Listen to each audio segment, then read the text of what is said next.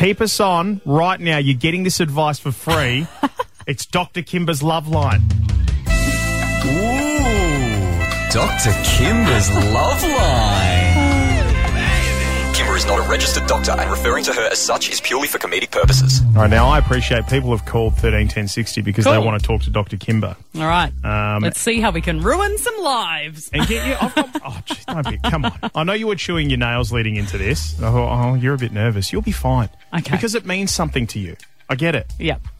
Um, I've got my pad and my pen ready as well to take some notes. Awesome. I'm interested Okay. to hear this stuff. Yep. Catherine in Clarkson, um, the doctor is in. Awesome. Hi. Hi, Catherine. What do you need? What help do you need in your love life? All right. So I'm not like a vanilla sort of woman Mm-hmm. in bed, and I've been talking to a guy who's 10 years younger than me, um, and I can gather that he's sort of a little bit shy and a bit coy on some levels. And I'm wondering, like, do I just go all out and just be me and frighten him away, or do I just sort of like be really quiet and Miss Mousy and a bit more vanilla-ish? Have you actually met up with him physically? Yes. Have you been intimate with him yet? No, not yet. But we've sort of, on some levels we have, but actually haven't done the full deed. I, th- I think you just give it a red hot go. But I think you go, like with anything, I think inexperienced or not, you go gentle in terms of you're not giving anyone your A game on the first go. Right? So hold back a little bit, but just make him feel comfortable and make him feel safe. And then you can just continue from there. And if it doesn't end up becoming their jam and you don't quite match, you can move on. Yeah, okay, all right. I just don't want to scare him off, that's all, because he's a really nice guy. Yeah, but he might actually like warm to the idea. They just need a little bit of experience because he might have just had some nice, pleasant experiences in the past and just needs a bit of encouragement or a free space to do it. I feel Yeah, that so. I feel like there are men who have done that for women as well, who have kind of got you out of your shell a bit by giving you a safe place to play. Yes, definitely, definitely. Go get him, Catherine. All right, there you go. I can tell you from personal experience, most blokes do like opening a tub of vanilla and finding all three flavours. So, yeah, I think you're safe. Um, Becky Erskine, thank you for joining us. Uh, what have you got for Dr. Kimber?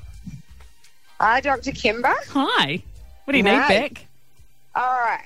So, how do you spice up a relationship when you've got three kids, two under two, no babysitter?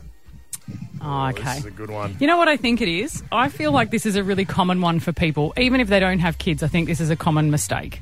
I think that people get caught up in the idea of big things like we need a date night, we have to go to dinner, we need a hotel stay, we have a, I need to get you a big expensive present. But the effort needs to be on the daily. So I think it's the little things. I think it's about keeping intimacy together. So hold hands when you're walking anywhere together. Um, kiss for a little bit longer when you're leaving the house. So, like, not just a peck, but like extend the kiss. Um, send them flirty texts when they're not expecting it. Cuddle when you're on the couch instead of just sitting on the couch watching TV. Cuddle a little bit. I think one of the biggest things is about being intimate with your partner without expecting it to lead to intimacy.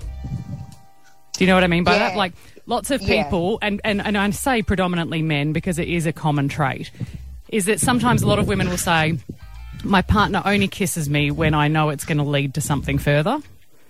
And so that can be a lot of pressure on people, particularly on women, because they go, Oh, God, I'm, I'm not ready right now and I know what you want from me.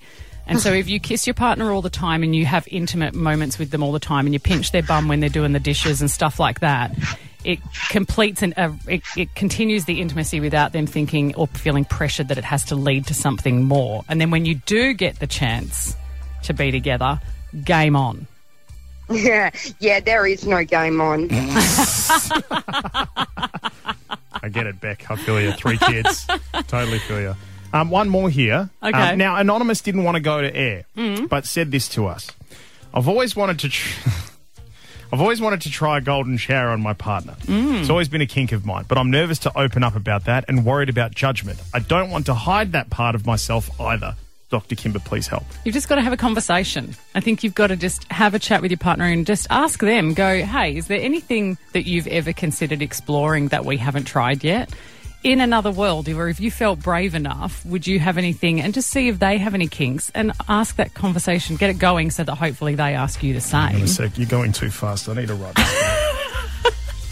And then you go, hey, the thing that I'm into might not be something that everyone's into, but I feel safe saying it to you. Make them feel like they're included by going, I feel safe. That is beautiful advice. Thank Yeah. you very much. Hope that helps you, Anonymous. Thank you to our callers this morning. Dr. Kimber, appreciate it this morning. Thank you. do I get to open the clinic another time? You do. do I? Yes, you do. Great. Yeah, you get five gold stars. Thank you. All right.